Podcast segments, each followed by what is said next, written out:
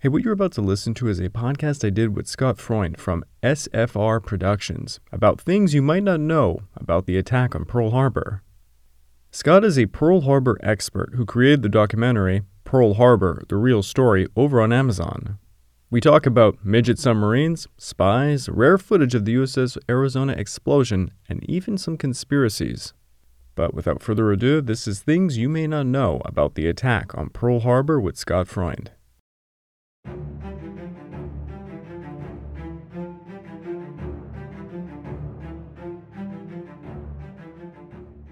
All right. Uh, well, hello everyone. Welcome back to the Pacific War Channel. where We cover the entire history of the Asia Pacific War from 1937 all the way up to 1945 and all the major events that led up to it. Joined here by fellow YouTuber Scott. How's it going? Good, very good. Thank you very much for having me on tonight. I totally appreciate it. It's a great honor. Not a problem. And of course, this episode is timely as we're coming up to Pearl Harbor.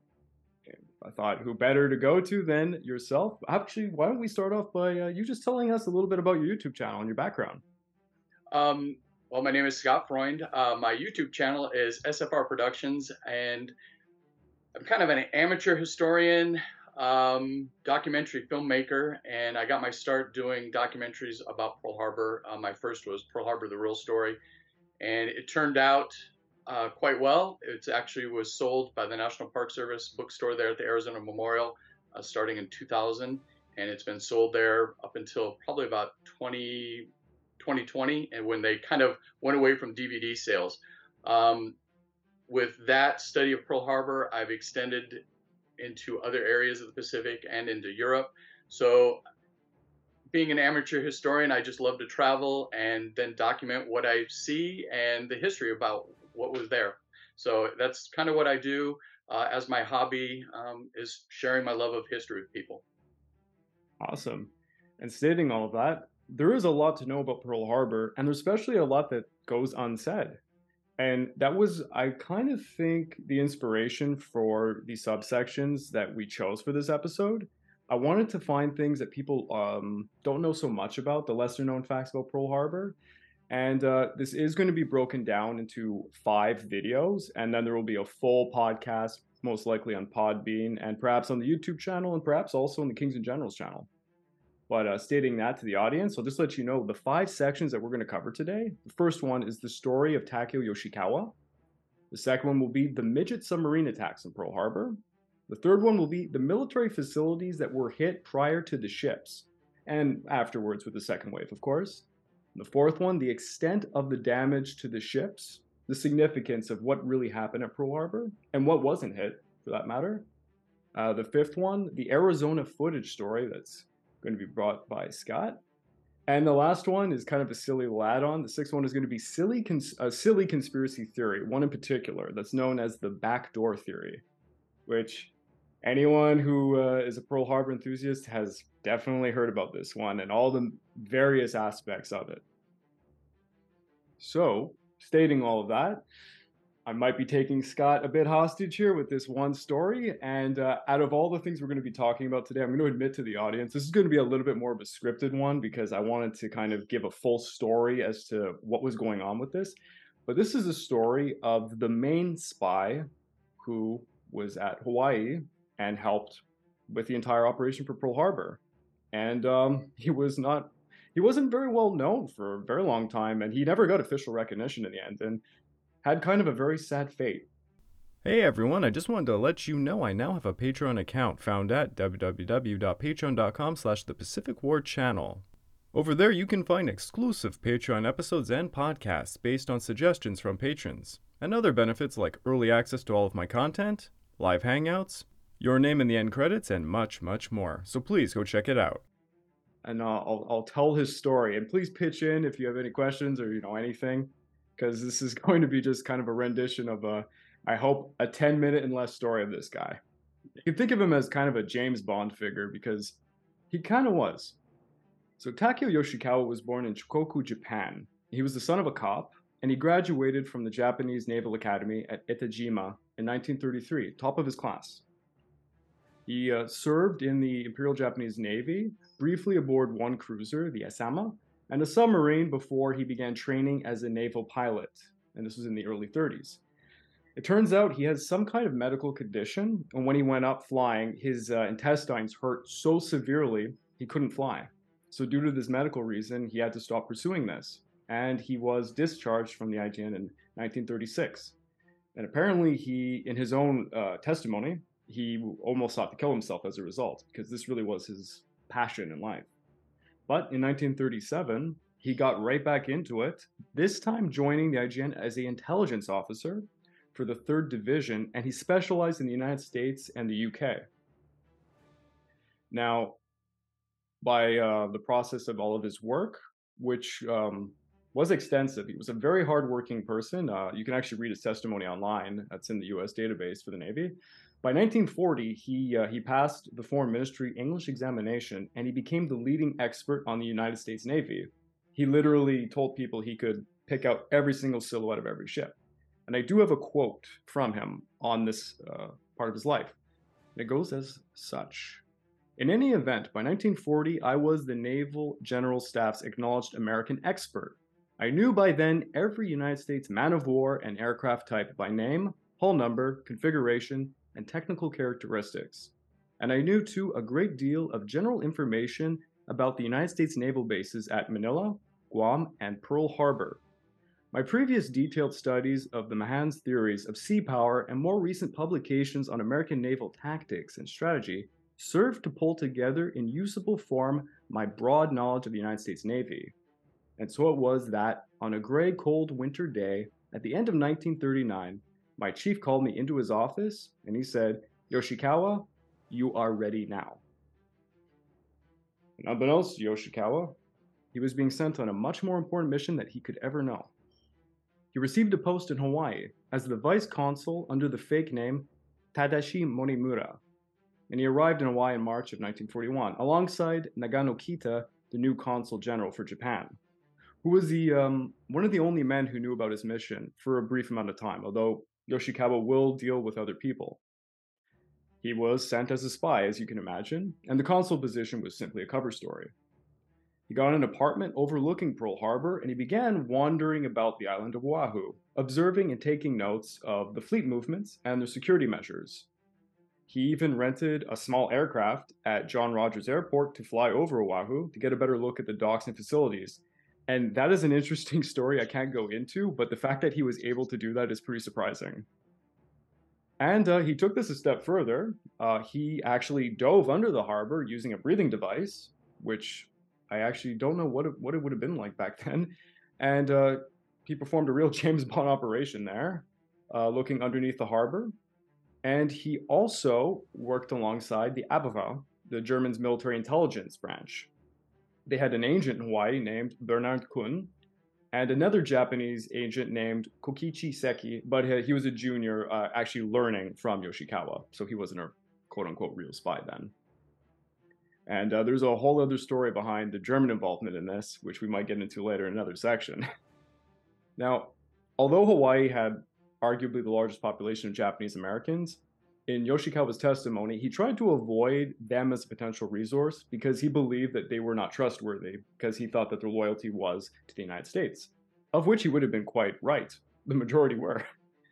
Yoshikawa would often leave the consulate building dressing casually, so kind of like a tourist. You could actually picture him in a Hawaiian shirt and glasses, like that. The way I would envision it. I have seen a photo that looked like that. And he acquired two personal drivers who drove him around Oahu in personal vehicles rather than the consulate vehicles to avoid attention.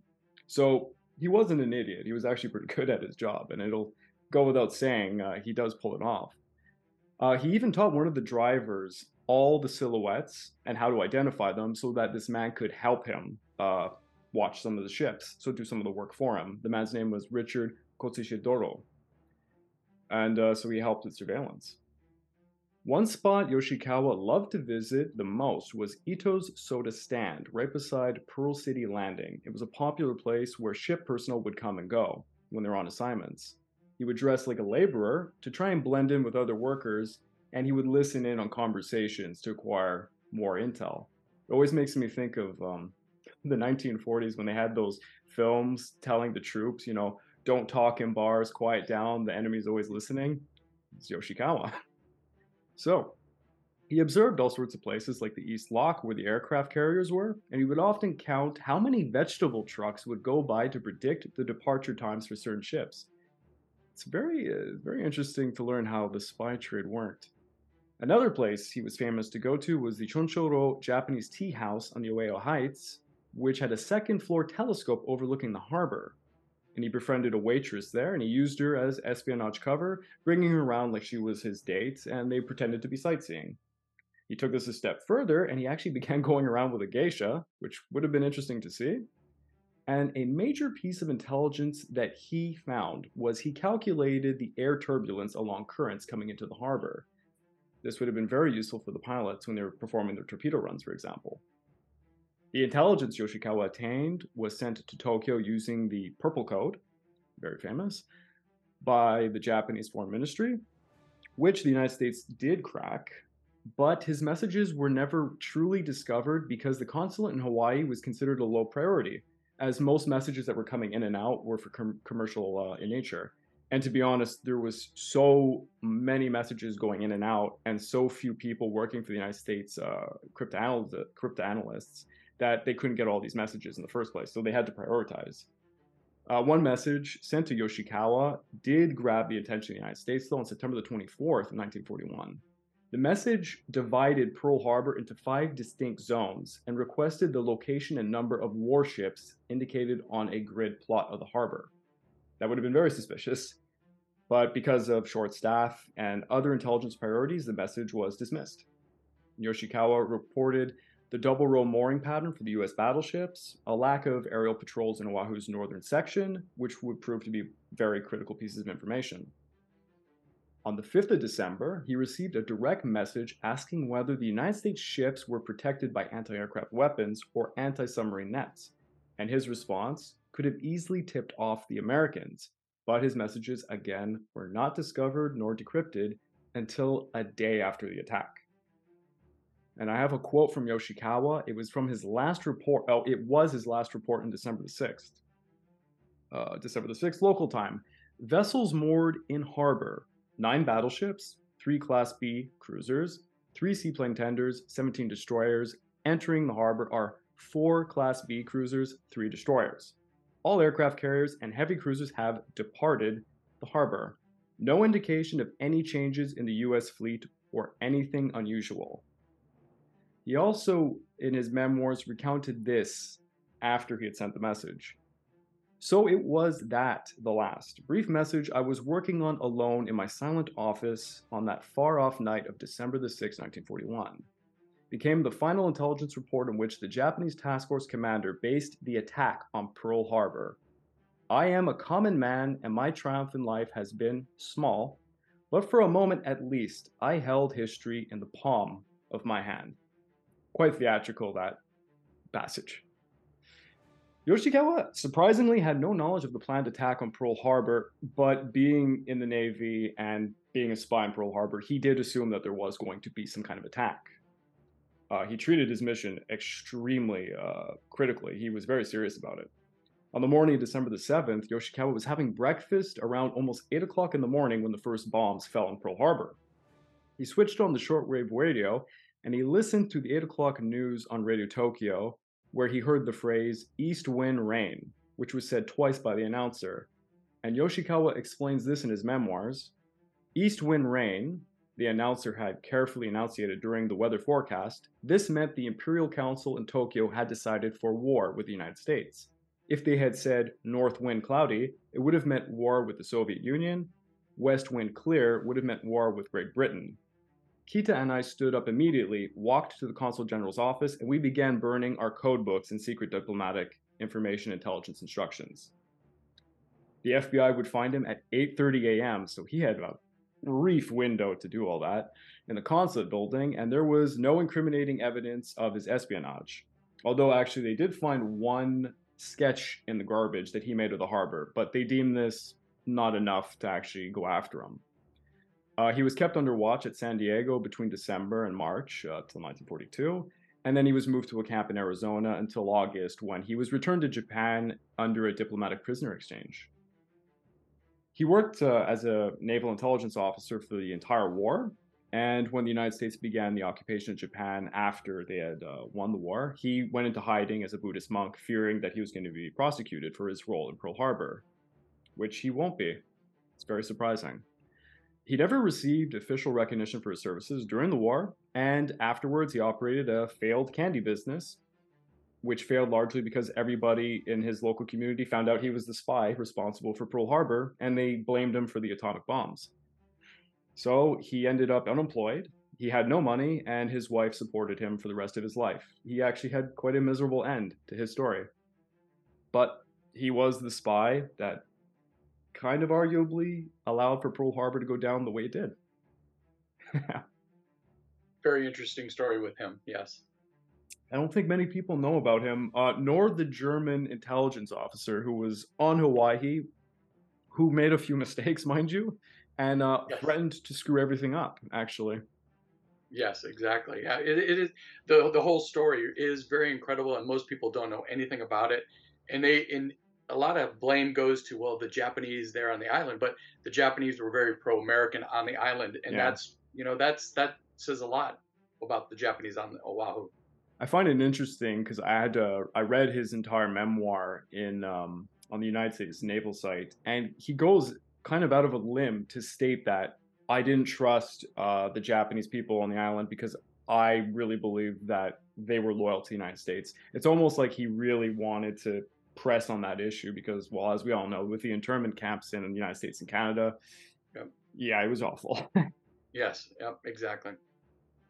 But stating that, I guess we'll call that section one, the story of this spy.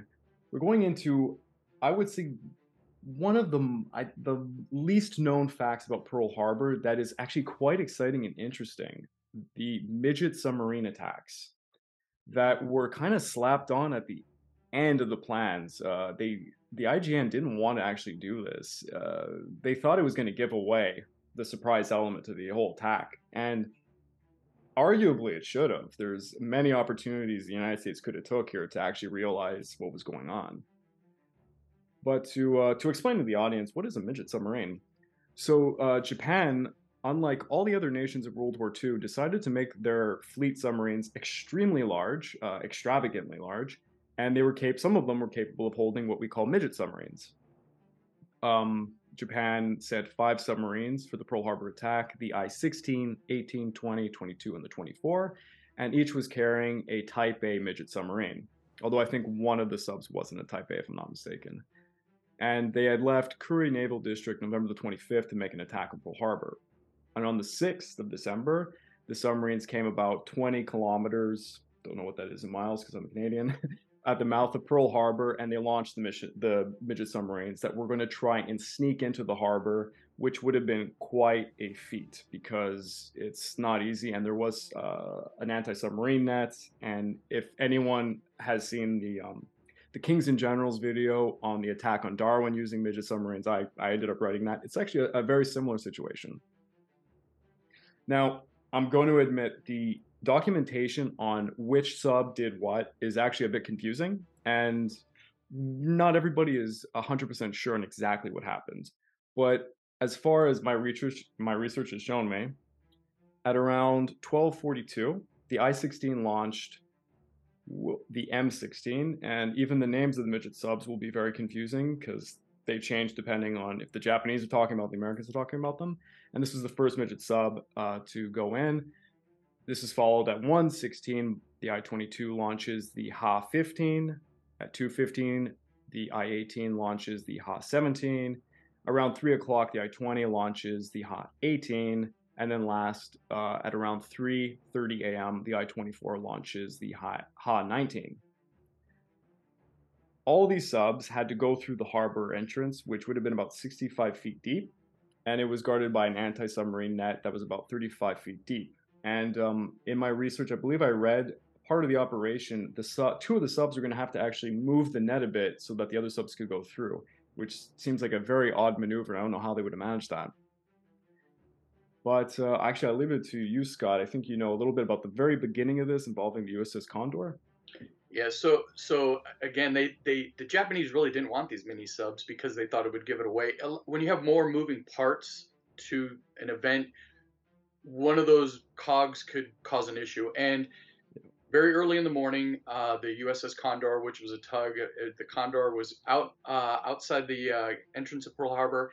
It spotted something. Now, it was not uncommon in the weeks prior. They they everybody was reporting something. They were seeing something out in the water Sometimes it was whales or whatever. So th- there was already people were noticing something, but the Condor saw something. They believed it was a conning tower. They signaled the Ward. The Ward was the on-duty destroyer that night. Uh, the Ward came over to investigate what the Condor had seen, but they didn't find anything. Uh, they searched the area over and over again, didn't find anything. Everybody went back to uh, standard operating mm-hmm. um, until the Antares. So the Antares had taken supplies um, out and they were pulling back a barge. And so the Antares was waiting to get into the harbor uh, with this barge. It was actually waiting for a tug to come out and get the barge. I think the tug was the Sanqua. So uh, while it was waiting, the on-duty signalman was Till Chapari, A.E. Chapari. I've, I've, actually talked with him about this. He was out uh, watching where the barge was and he noticed something was out there. And so he called out the officer, and the officer said, Oh, a buoy had broken loose. You need to call in the number of the buoy so it can be reattached. So uh, Chapari looks through the binoculars and he says, Sir, that is not a buoy. That is a little conning tower. It looks like a submarine. And so the officer's like, No, it's, it's got to be a buoy. There's no way there's a submarine that close to the entrance of Pearl Harbor. Yeah, we might add to the audience. I don't think the United States had any awareness of midget submarine technology. They hadn't been developing anything. Yes, exactly. And so this was so miniature, they they didn't know what it was. But um, Chapari was saying, no, that is a submarine t- uh, conning tower. So uh, he got on the signal light and he actually signaled the ward by light to let them know there is a strange object that's following us towards the entrance of Pearl Harbor. And when you listen to Till tell the story, Chapari, A.E. Chapari, tell the story, he said he saw the ward off in the distance and that bow came up out of the water and that that ship came full go right at this little mini sub. And he saw them fire on it, drop depth charges, and, and we all know the story about the ward saying, yeah, we, we hit it right in the conning tower and it disappeared.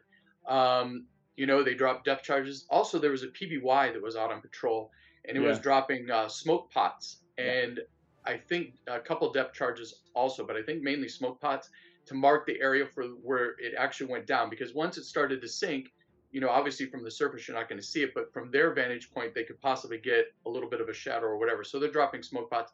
They continue to look for it. It never resurfaces. Obviously, it's been sunk.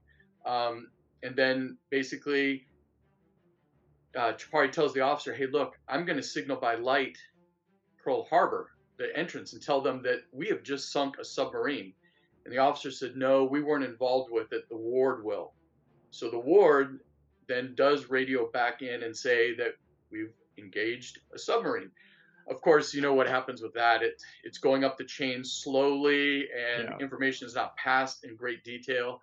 Um, and you know the rest is is history with what ends up happening. It's actually interesting. It's part of just I would call it a strange amount of events that all collide like dominoes, where there was so many signals. Yes. The radar operators during Pearl Harbor, the fact that there was people having breakfast, the guy didn't take them seriously. Oh, it's B-17s coming in at the time, and there was yes. so many indicators of what was going on, and then everything just kept falling and falling and falling. Yeah.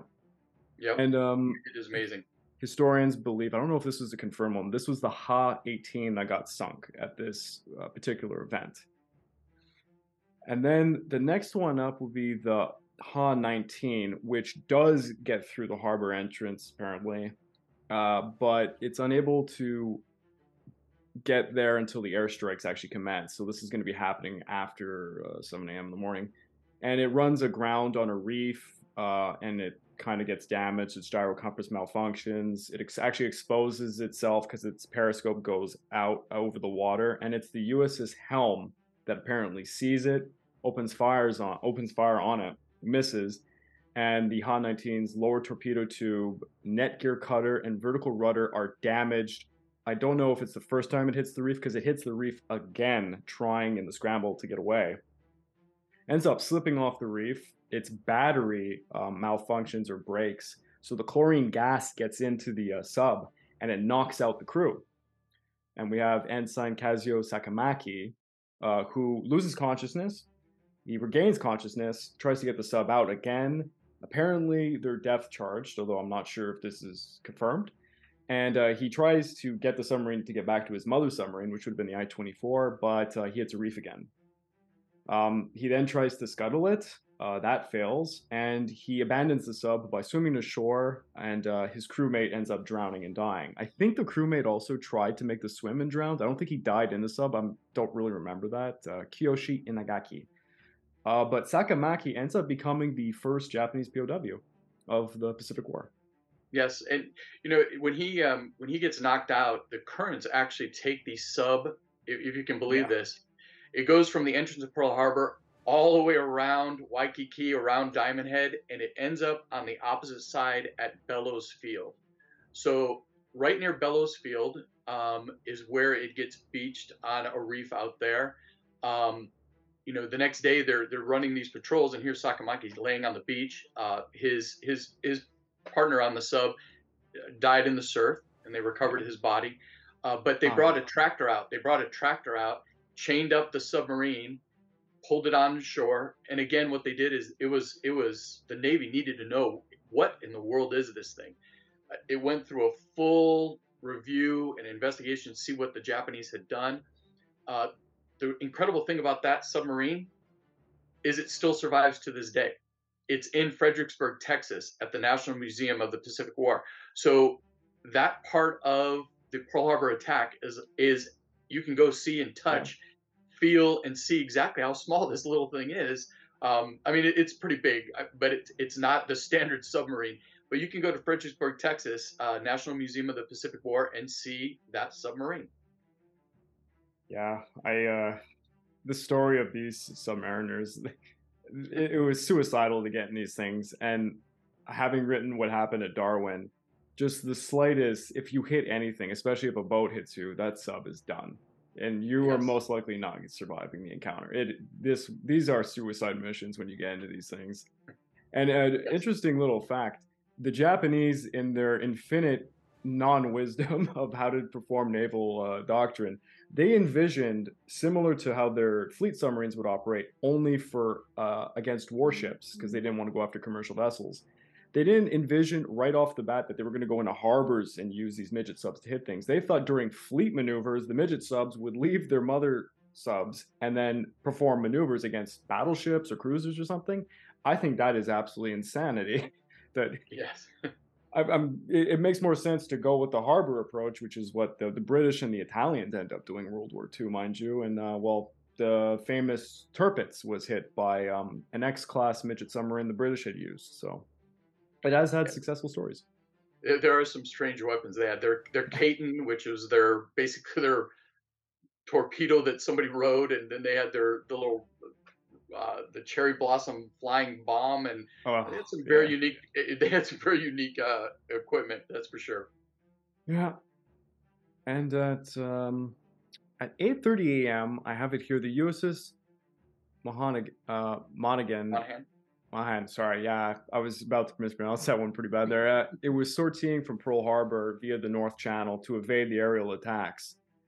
Uh, and nearby was the destroyer, the USS Zane which reported seeing a submarine 200 yards astern of uh, the Medusa. The mine layer Breese spots the submarine next, and then a seaplane tender, the Curtiss, opens fire on it and sees well sees and opens fire on it.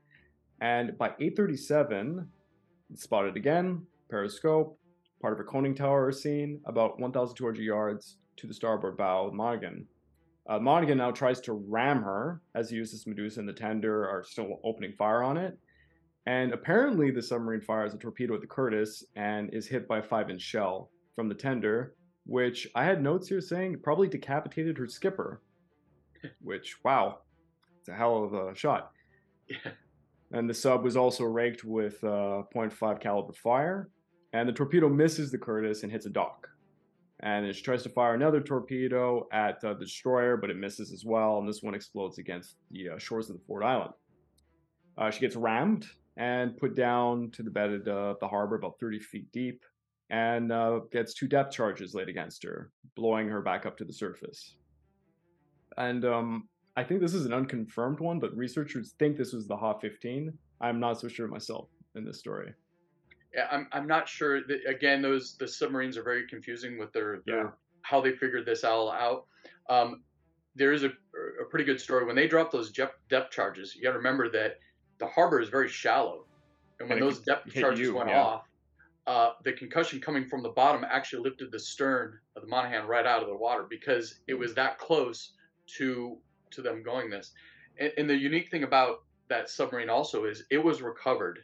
Mm. Um, fairly quickly after the battle, and it was actually used as landfill uh, when they were repairing a pier uh, there at Pearl Harbor. That's that's the story.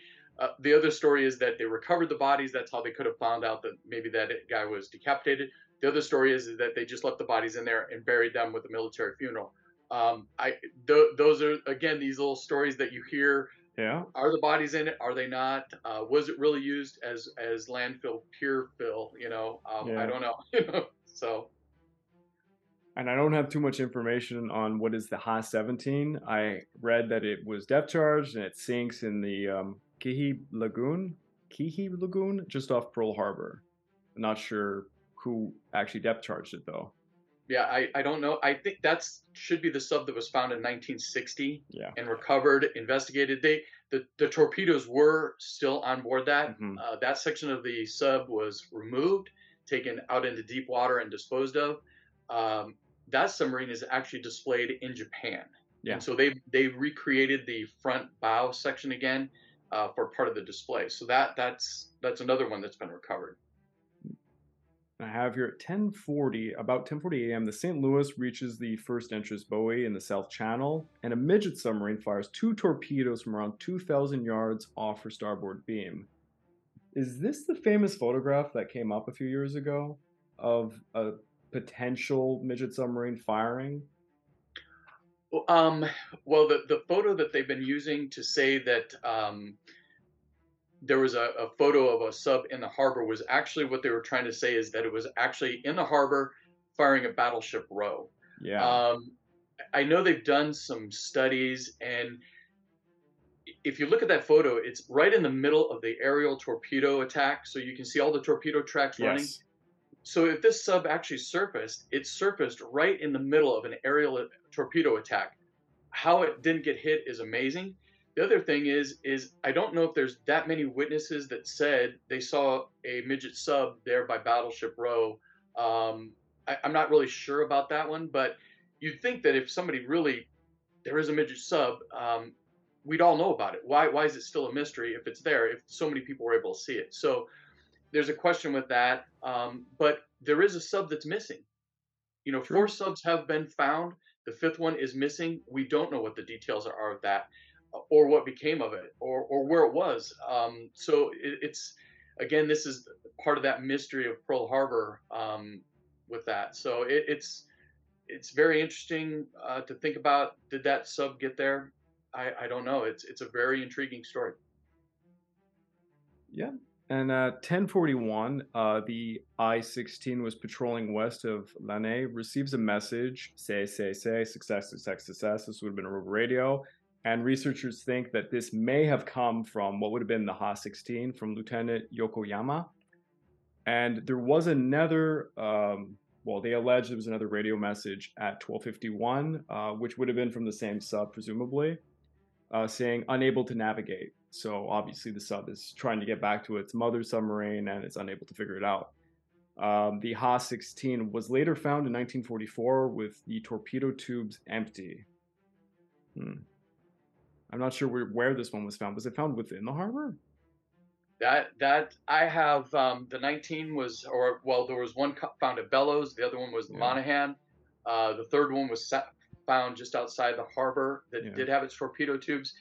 In 2002, um, with uh, I think it's NOAA was doing the research, they found the one that the Ward had hit at the beginning yeah. of the battle, and that fifth one is the one I think that's missing. But again, it's the subs are not my uh, have not been my focus, so. I'm not really I'm not really sure. And it still remains a mystery. I remember it was, yes. it was a few years ago when they were showing that that photo, which, like you said, it probably is not a midget submarine, mind you.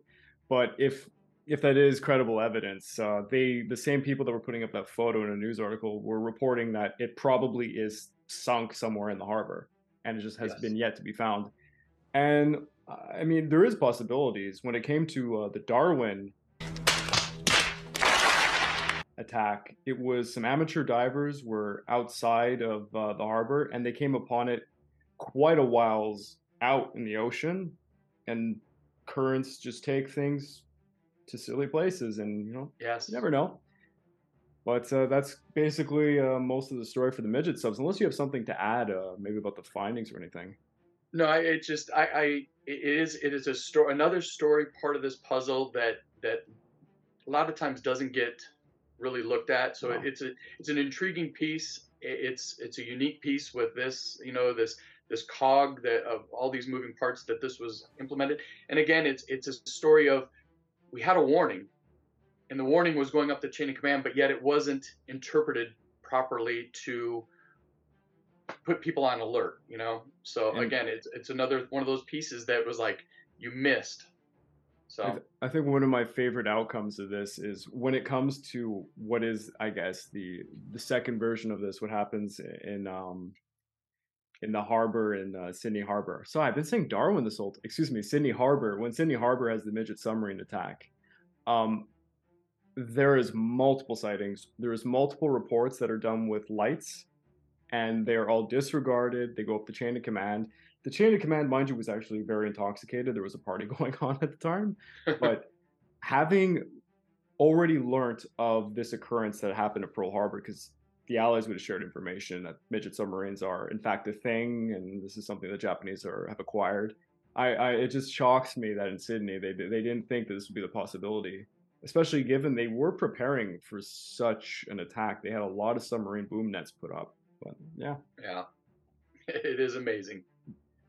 And uh, well, the third section to all this, um, I, I don't know if this is one that people don't particularly know much about, but it, it is significant. It's the military facilities that were hit prior to the ships, because uh, ultimately they that's what was hit for the first wave, and then when the second wave comes, they actually hit other facilities.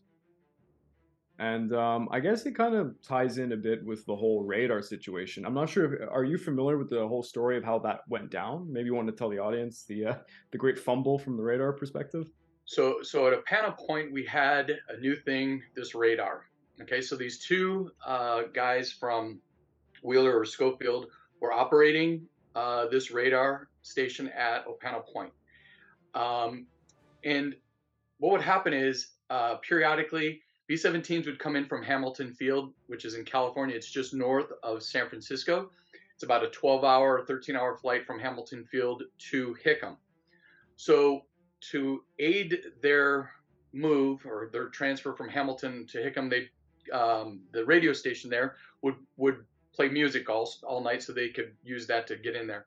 So Opana Point picks up a large blip of aircraft, and they decide they better call it in. So they call it in to Fort Shafter. I think it was Fort Shafter, and they say, "Hey, we have a large blip. What do you want us to do?"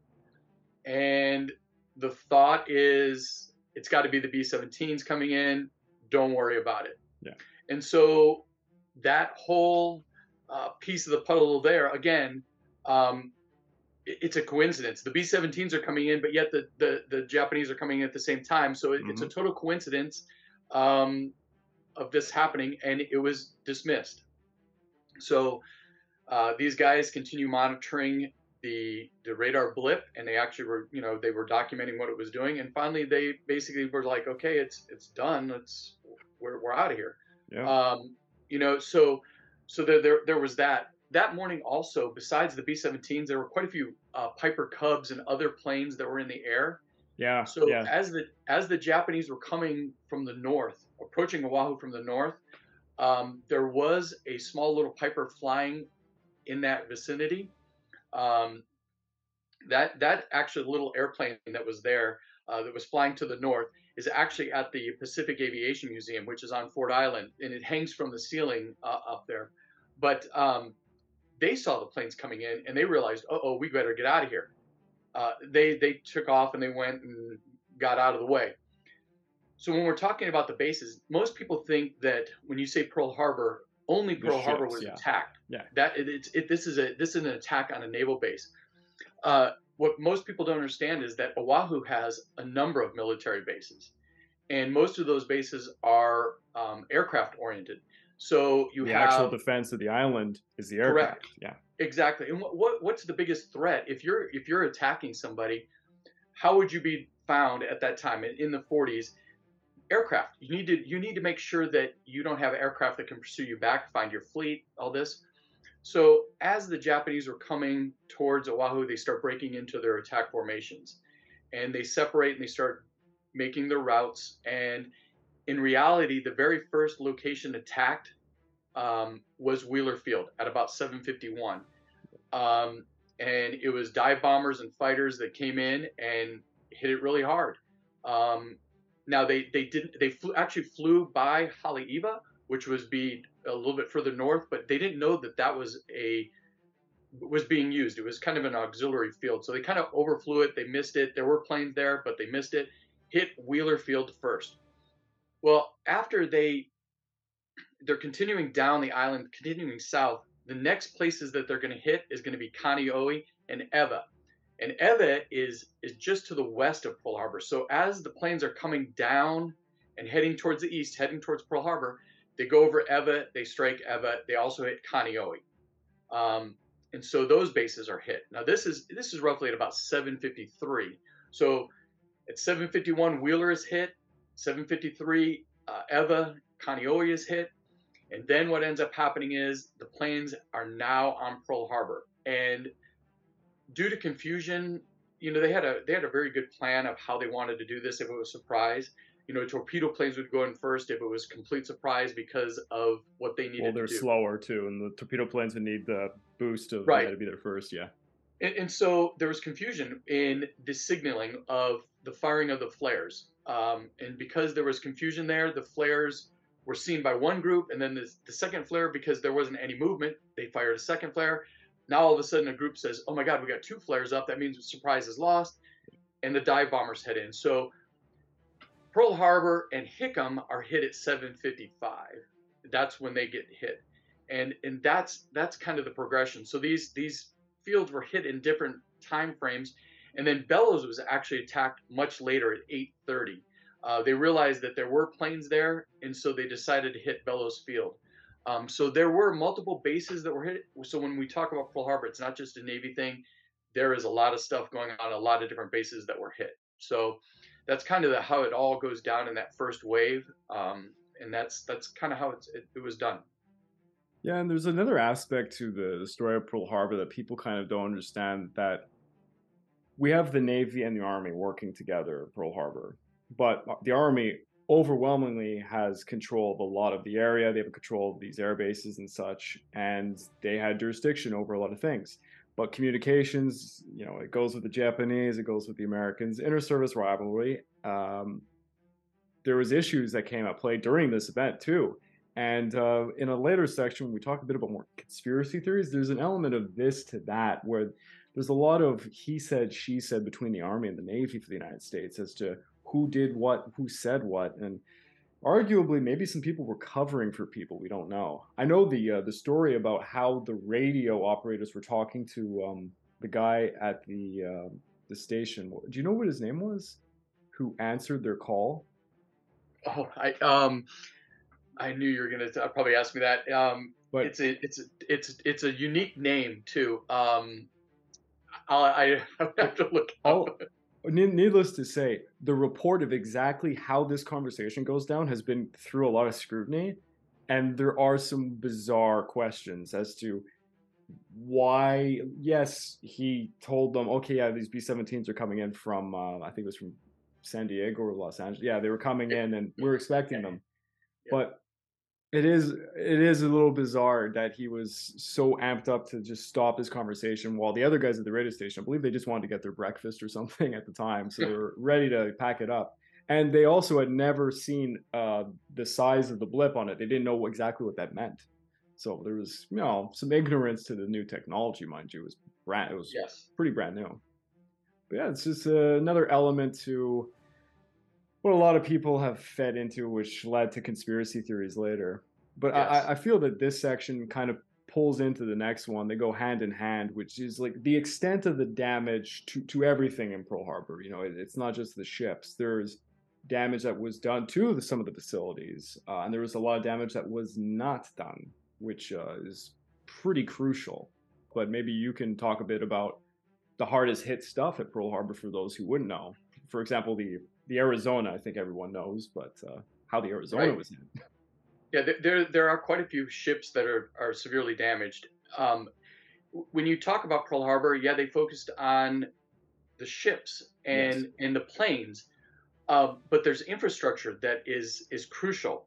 That that's the crucial part of this. Um, and I've talked with so many Pearl Harbor survivors about what they did, and what they saw, and you know, if you look at, you know, I sat a full day with John Finn, Medal of Honor recipient from Kaneohe. Um, you know, they were bombing all the planes, the PBYs out in the water, planes that were sitting there, but they and, and they hit a couple of the hangars, but yet they left a lot of the infrastructure there that they could use that to repair things. And the, and the same thing happened at Pearl Harbor.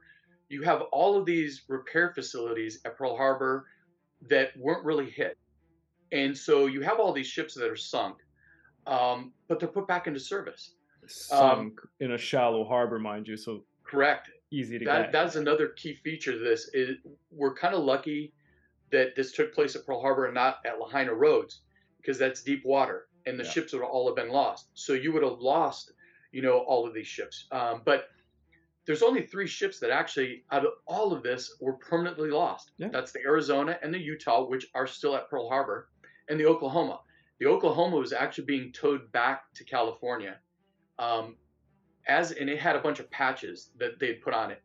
The patches, something gave on board the Oklahoma. It started to take on water. The two tugs turned around to try to get it back to Pearl Harbor, and it went down quickly.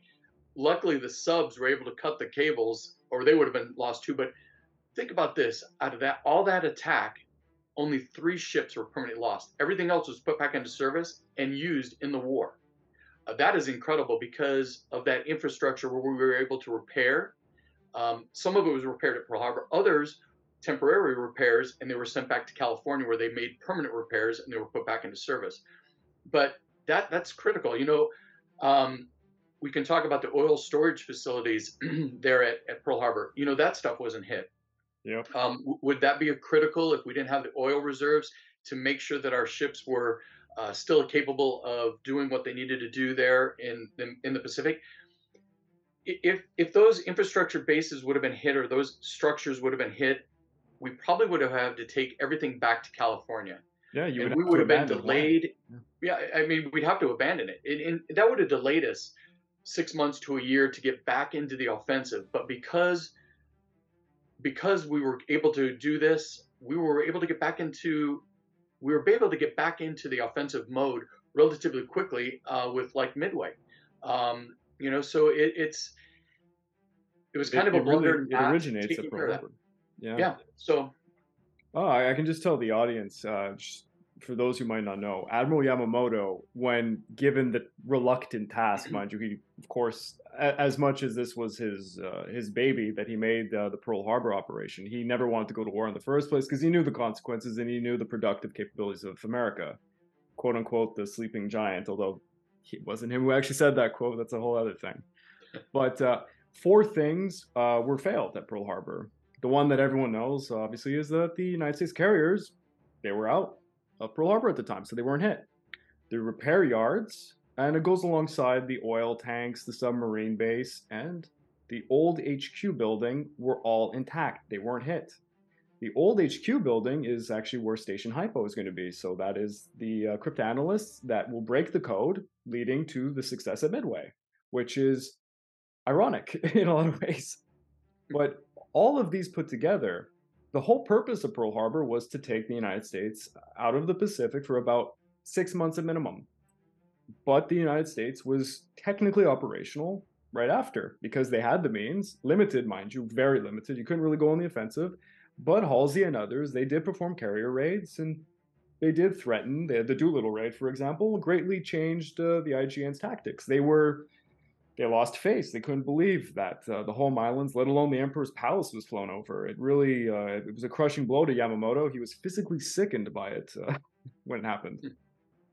And um, this is a great oversight, Pearl Harbor, particularly the oil tanks. If, like you said, if those were damaged, all the unbelievable amount, I think there was 60, I can't remember the numbers of Army personnel in Hawaii, but uh, after Pearl Harbor, it's increased extra, like extravagantly. They would not be able to service Hawaii. They would have had to pull back to the to the coast. This would have completely destroyed the perimeter for the United States. And Yamamoto had always wanted to extend the perimeter. And if he could have had something along the lines of Midway, the Central Pacific is the Japanese play yard. It would have changed the war. They would have been able to secure more islands quicker, get more of the resources from the Dutch East Indies. It would have been much more of a catastrophe. Yeah. All right. Oh, here, this is what I was excited for. And this is actually why Scott is here. I wanted one section particularly on something that you found. I'm going to let you just tell the story of the footage. All right. Um, well, yeah, I, I've always been fascinated with Pearl Harbor. This has been from a, when I was a little small kid. Um, you watch Tora Tora Tora, and it just oh, yeah. it, it, just something happens, and and it, it fascinated me and led me on to this whole amateur historian thing. But my my main focus is always been photographs and and films. And you know, I, I love watching documentaries, but I, I noticed when you watch a documentary about Pearl Harbor, it's it's always the same footage and it's not actual footage. So when you're watching these dive bombers, they're like, those are American dive bombers painted like Japanese. And it's like, I, I don't get it. You mean to tell me that uh, there's no actual photographs of the attack? And you think, okay, yeah, maybe, you know, maybe people didn't have cameras or films, but we know that Hawkinson had his camera on board the Solace because we see the Arizona explosion uh, from the Solace and other various things. The thing about that film footage too is he filmed a lot that is never ever put anywhere else, um, which is amazing why we don't use it or that it's not used. So I, I just became um, video production is not my that's not what I do for a living. It's a hobby. And I thought, you know what? I'm gonna I'm gonna do a documentary about Pearl Harbor because I don't like the way documentaries I see on TV were run. you get a documentary, the first eight minutes is information.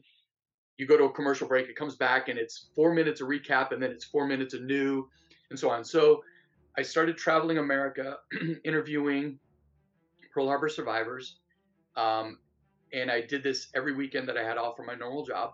I would fly somewhere and I'd go to a Pearl Harbor event. I'd record their stories, and I recorded probably 75, 80 stories uh, on video.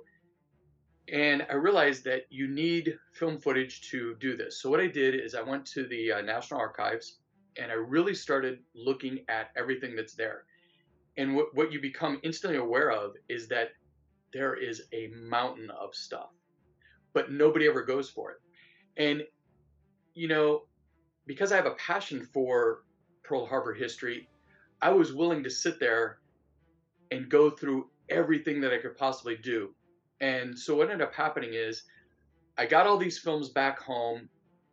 I started running them through a computer and I realized that there was some stuff here that I had never seen before ever. And uh, I was like, wow, I was fascinated. Uh, there's a lot of Japanese plane footage where people were shooting with, you know, their little hand cameras and you can see Japanese planes flying by, and it's like, why don't they use this stuff?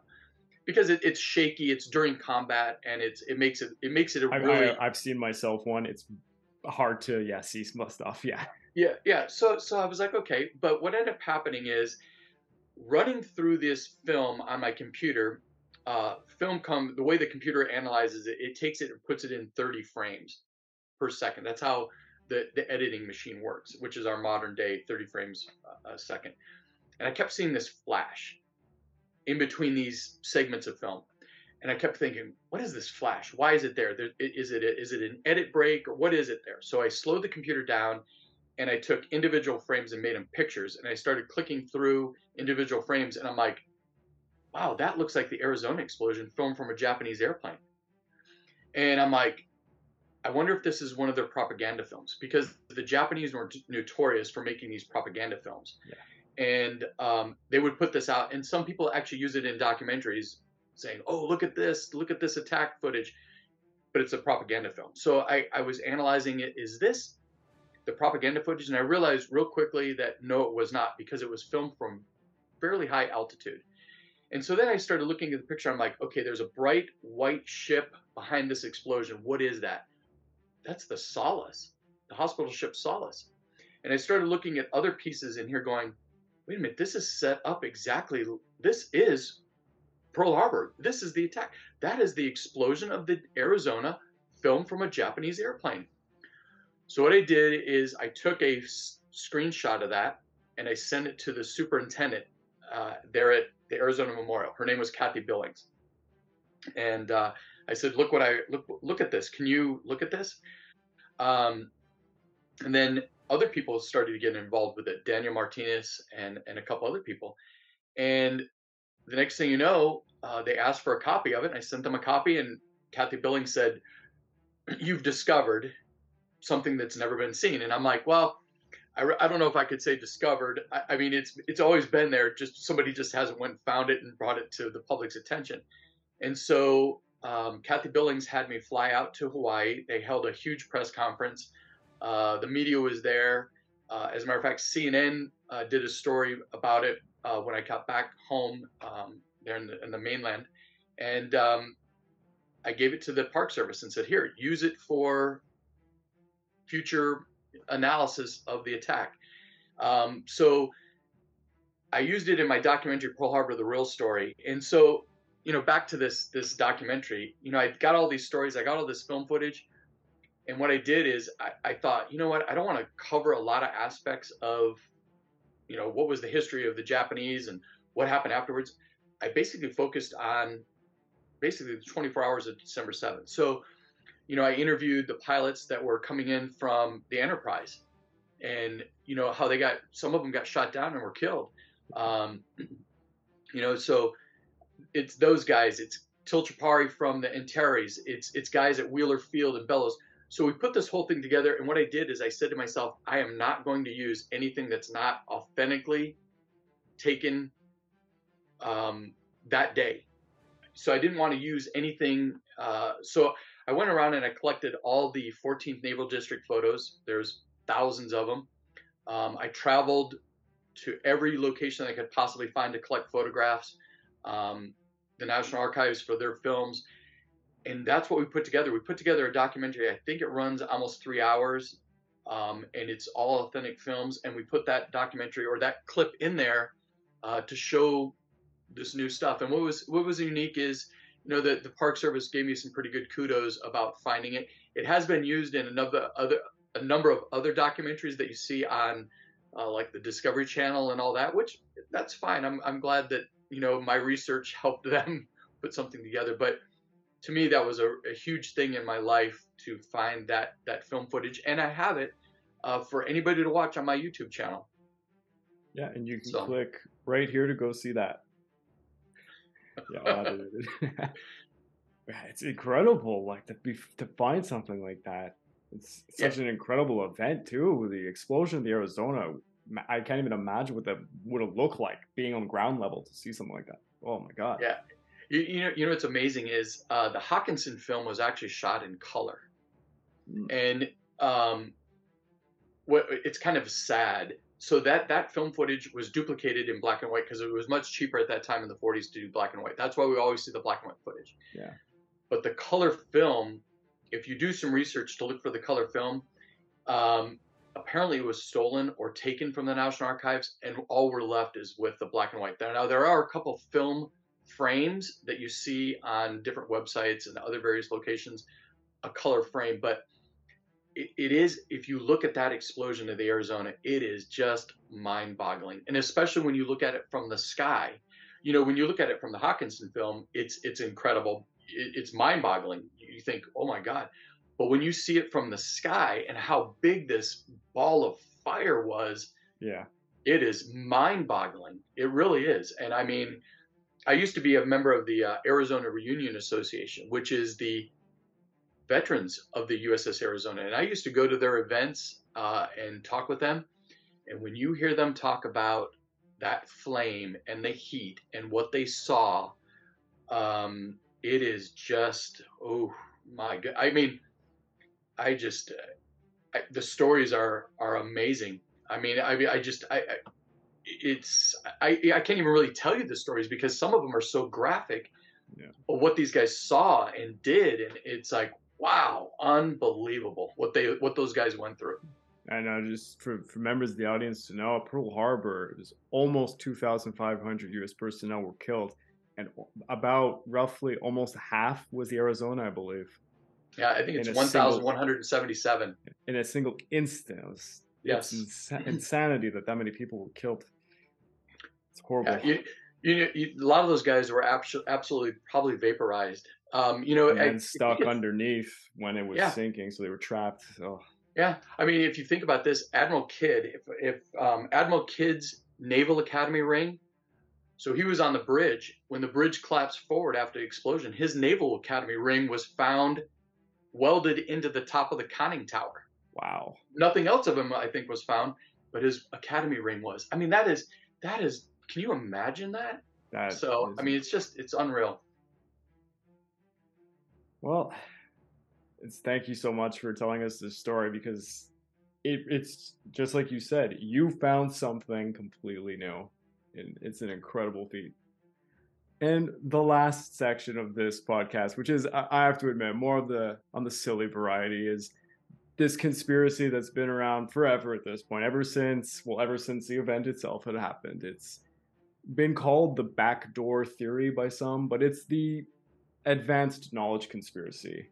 Uh, I think even in Michael Bay's Pearl Harbor film, they allude to some of the elements of this. It's the idea that FDR himself or the United States government knew the attack and everything that was going to happen, but they allowed it to occur because it would have allowed the United States to enter the war. Because of the neutrality stance the United States had taken just before World War II, it was the back door for FDR to finally get in. And there are hundreds of different stories involved in this conspiracy theory. There's so many different pieces of it. In the end, I think any historian would tell you, like, no, this wasn't a conspiracy by the United States government, nor FDR. There was no Illuminati involved in this. But it is just, ah, it just so happens to be very convenient because, well, there were those like Churchill or any of the allies wanted America to be in the war, of course, and they were hoping for a moment like this to occur. So they were pushing for things to happen and perhaps maybe britain maybe they had come across some of the information they didn't share it with the americans. We don't know. There could have been something like this. But uh, i thought we could just talk about any of the elements maybe you know and i did write some notes of some of the various elements involved where people believe that this was a thing. And i, will add uh, off the bat I, I, just i always like um, this analogy. It kind of goes hand in hand with occam's razor. The thing about the JFK shooting that makes people so unsettled, and the conspiracy theories about that, is the idea that Os- Oswald, an individual, just went and shot the president of the United States, and that was it, frightens people because there's no fate involved, there's no destiny, it's just a random occurrence. And Pearl Harbor, much like the shooting of JFK, you can piece all these things together, but in essence, it was it went down the way it did. And uh, FDR probably did not know. Maybe he knew. I mean, the United States was fully aware that Japan was going to attack them at some point, and they were planning uh, with War Plan Orange and Rainbow Plan 5, which involved more so the um, well, defenses of the Philippines and what they would do in the South Pacific. Pearl Harbor was a lower priority. They believed the Japanese might attack something more akin to the Panama Canal. So there's reasonable doubts as to why the United States was taken by surprise. I know yourself, I'm sure you've heard multiple aspects of this. Yeah, you know, you're exactly right. When something tragic happens, people want answers. Yeah. How could this how could this happen? Exactly. And when they don't get those answers that they want, they immediately go to, oh, there's a conspiracy here that did this to us, and and and it is complete, it is nonstop. And and when you look at various documents, so I mean, we we we had an intelligence program that was was actually looking at stuff. All right, yeah, did we know exactly? No, it, it's they're educated guesses. Uh, Mm-hmm. You know, you don't really know. You know, there. I was just uh, glancing at some stuff. Uh, apparently, there's some documents that have still not been released about Pearl Harbor. yes. Did the Japanese actually have radio silence the entire way across the Pacific? yes or no? Well, you know, because witnesses are saying, well, no, we heard them talking, we heard communication, and we were able to pick. So, so again, that goes back into this conspiracy thing, you know. Um, it- I so it have heard the atmosphere could have bounced the radios. So even if they were forming the radio silence the way they could have been, Tokyo giving them some information could have bounced off and somehow made its way over.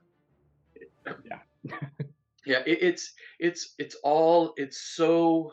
It, it, it's just because people want answers, you know. And if you if you look at it, you know, um, if you look at it today through the, you know, it, you have to look at people what they thought in in the 40s, and they sometimes people thought that the Japanese weren't capable of ca- carrying this out. They thought the Germans were The- the Germans did it. this. Yeah. Yeah, and and, and so you, you get that with uh, Bernard Kuehn, who was you w- was working in Oahu, uh, sending messages by light from his rooftop or whatever to the Japanese consulate. So so that brings in oh the Germans were involved. It, this is the German conspiracy, you know. So it, it, there's a lot of different aspects to this that really, um, you know, you just like, you know, you more than likely we will never know.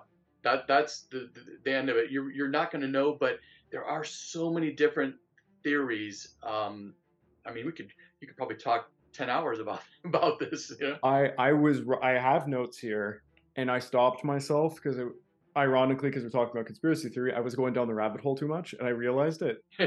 But it, anybody who has the time, I don't know, I don't recommend going to Wikipedia. It is actually worth typing in uh, cons- Pearl Harbor conspiracy theory. It'll lead you to the Wikipedia page. It is extremely long. I think maybe longer than the page on Pearl Harbor's attack and uh, it's it's worth it to see what people have come up with and, and there's interesting testimony there's contradicting reports of minutes and what people said and then there's oh this is false information but i did find some key bits of information that i myself had no knowledge about and I, I thought it was kind of interesting uh, i'm no expert on um, cryptonology and how the decoding worked but when it came to um, the purple traffic which we talked about with uh, the spy the JN25 code uh, A was broken prior. Uh, JN25B, that code came in a little bit later, I think in 41, and they had broken some of it, but they didn't break all of it. And prior to the attack on Pearl Harbor, they didn't have the full code. They couldn't have decrypted everything.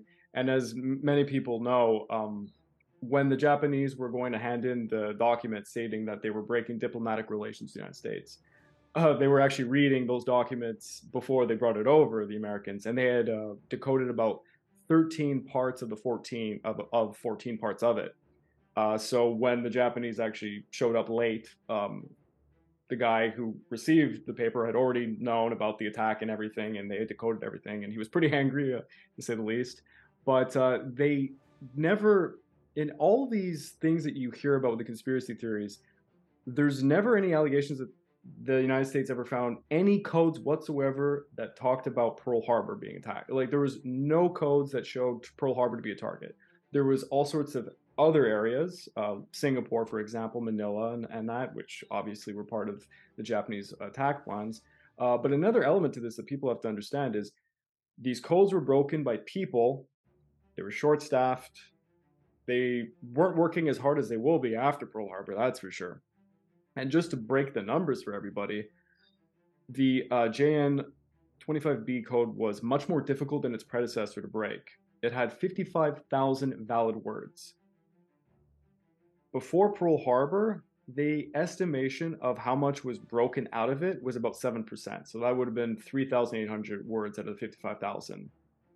This doesn't take into account how many messages that could have that were intercepted uh, during the time, let's say between September December, which would have been in uh, I have here a figure saying 26,581 messages.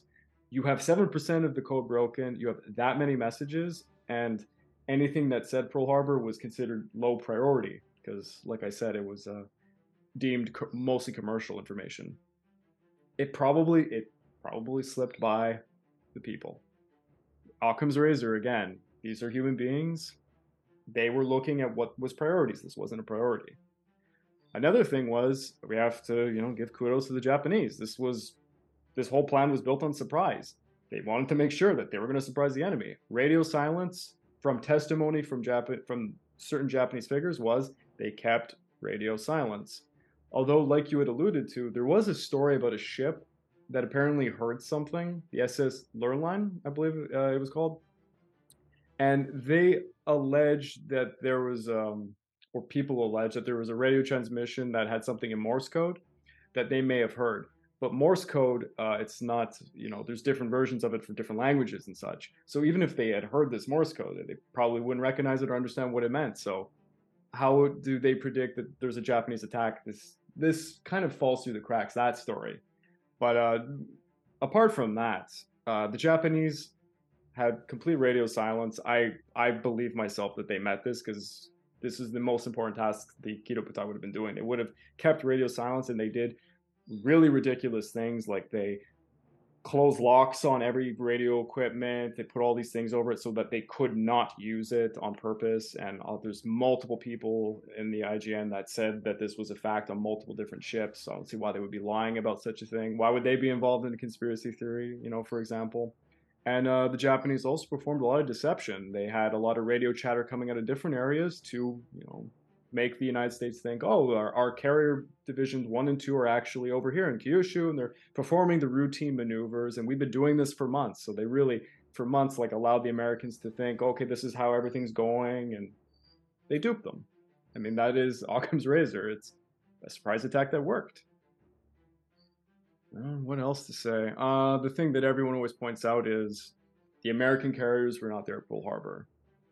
But I always found this is one of the simplest things to answer when it comes to conspiracy theories. They were on routine maneuvers. Yes. So I have it here. I just because I didn't remember this myself until I looked it up. The USS Enterprise and the Lexington were on missions to deliver fighters to Midway and Wake uh, because of uh, well, our, my best friend General Douglas MacArthur, who I talk nonstop about, wanted B-17s brought over to the Philippines that he would have used to defend them which he really didn't, and he blundered that pretty badly. Uh, and then the Saratoga was, uh, I think, getting repaired or having some work done. Simple answer, and it's a extremely plausible answer. I, a lot of people point out this as being the conclusive evidence that they knew something because they how if the carriers weren't there and everyone makes a point Yamamoto wanted to get those carriers. Uh, this isn't a point either because the the doctrine of the day was the big guns club. Uh, battleships were the most important thing. I mean, there was visionaries like Yamamoto who came around to the idea that carriers were probably more useful, but even he himself always envisioned a decisive naval battle using battleships across the Pacific. Both sides in this believed that. They targeted the battleships in the end of Pearl Harbor. They didn't target the carriers. So, yep. it's another part of the conspiracy theory that I just I find it doesn't hold up. And there's yep. all sorts of other parts. So, do you, actually do you know any uh, any other aspects to this? Maybe I don't know. There, there's we've covered pretty much everything. I mean, there there are so many, and and again, you, this whole thing comes up is, I think Americans, um, when something happens to Americans, who is at believe, fault? Yeah, also. so, so we, there's no way this happened to us. There's something evil at lurk or something did because I, I, that's just the way it is. I mean, it even happens today with different things that happen in the world. You know you'll hear something about oh this you know it, it's just it's the way we've always thought. And it's you know it's just the way it is. I mean um but you know what? It, it they they surprised us. They caught us and and we weren't prepared. That's that's all you can say and it, it is kind of funny how narratives live for so long. I, I did a podcast with another individual uh, who did his PhD on the Battle of Hong Kong uh, which involved Canadian soldiers in World War II. It's the only one in the Pacific that we were significantly involved in. There were Canadian volunteers in the American military, but it's very small scale. And there is a narrative forever that uh, Churchill, specifically Churchill, and the British basically sold the Canadians to die. Uh, we were placed into Hong Kong just before the battle would occur, and we were there to put up a symbolic defense, but we were basically just being sacrificed. This narrative lives very strongly to this day. Um, in the 1990s was a very famous Canadian war documentary that just goes on about this, and it's not actually true. Um, there, there is some things that went on there with Churchill but it's not as if they're making a symbolic uh, sacrifice for Hong Kong. They they had certain beliefs about what the Japanese were capable of. There was a lot of blundering. They dropped the ball, just like at Pearl Harbor. But uh, narratives are built off little pieces, little by little, and word of mouth, and it just changes everything. And uh, I'll bring up the fact that people never bring up uh, other plausible answers to this. Japan attacks the United States of America. Doesn't mean the United States of America is going to declare war on Germany a lot of this conspiracy theory relies on the backdoor process of America going to war with Germany because it was Europe first. That was a strategy that was adopted during World War II, uh, strongly adopted. I mean, Admiral King fought tooth and nail to get stuff brought over to the Pacific. So it doesn't yes. really fall in line with a lot of conspiracy theories. And um, the, I, I think the only thing that I could hand conspiracy theorists is the possibility that the Dutch or the British had information didn't share it. I think maybe there could be some plausible evidence there because if anybody could break codes, it was the British. Certainly, especially World War One, World War Two, they were masters of it. The United States did a great job too, but kudos to the British and the Enigma machine, which was only found out, it's only declassified not too long ago. But uh, stating that, uh, it's one of the sillier aspects of Pearl Harbor, I find. Yeah, yeah, yeah unique story. The whole the whole thing is a very unique uh, story. Yeah. Ah, maybe uh, perhaps just for the audience members to hear one more time, if you could just shout out your YouTube channel, just to let them know what they could find there, why they should go see your stuff. Um, well, it's uh, SFR Productions, uh, and uh, you can find it. It's uh, the top of the page. There are a couple SFR Productions apparently on uh, YouTube, but mine you'll see the Pearl Harbor uh, Memorial, the Arizona Memorial on the top. Um, a new thing that I'm actually doing is, like I said, I, I travel a lot. I've started a new uh, series on my page called History Adventures. And the, the concept with History Adventures is people always have their phones and they're looking at their phones. And while you're sitting waiting for the doctor or something, what do you do? You scroll on your phone. So, History Adventures, I'm taking people on trips around the world uh, to different military bases, different military battlefields. And um, I make them into little 10 minute or less little snippets, a little bit of history, and then what you see today. So the newest thing that we're doing on our page is History Adventures, um, where we take you around. But you also, when you go to my page, uh, my YouTube page, you're going to find lots of Pearl Harbor stuff. Um, you're going to find a lot of stuff on Tarawa. Um, I'm very excited about Tarawa because next year, for November 2023, that is the 80th anniversary of the Battle of Tarawa in November, and I will be going there for three days um, to film, to tour around, um, and do a bunch of stuff. So you'll find a bunch of films on Tarawa. You're going to find um, some Civil War stuff um, that I that I put together. That, that's from productions that I did long ago. Um, also, if you go to my Facebook SFR page on my Facebook page, uh, you're going to find tons of photo albums where I just share thousands of photographs. Uh, I have an album on Iwo Jima that's 800 plus photos. I have Tarawa photos. There's probably 500 photos there. Um, I have Peleliu photos, Guadalcanal photos, Pearl Harbor, you name it. So, you know, and I, I love sharing history with people. So, again, my YouTube page is SFR Productions and my Facebook page is SFR Productions, also where you can go and get photos. So um, I enjoy doing that. I enjoy history. It's it's it's a passion of mine. All right, so please check out his channel. And uh, thank you again for coming here, and thank you again for sharing the story and this photo, this photographic stuff that you found. It's such an incredible story that I just love that even to this day we still find things in history that have been not uncovered yet. That's what makes it so exciting.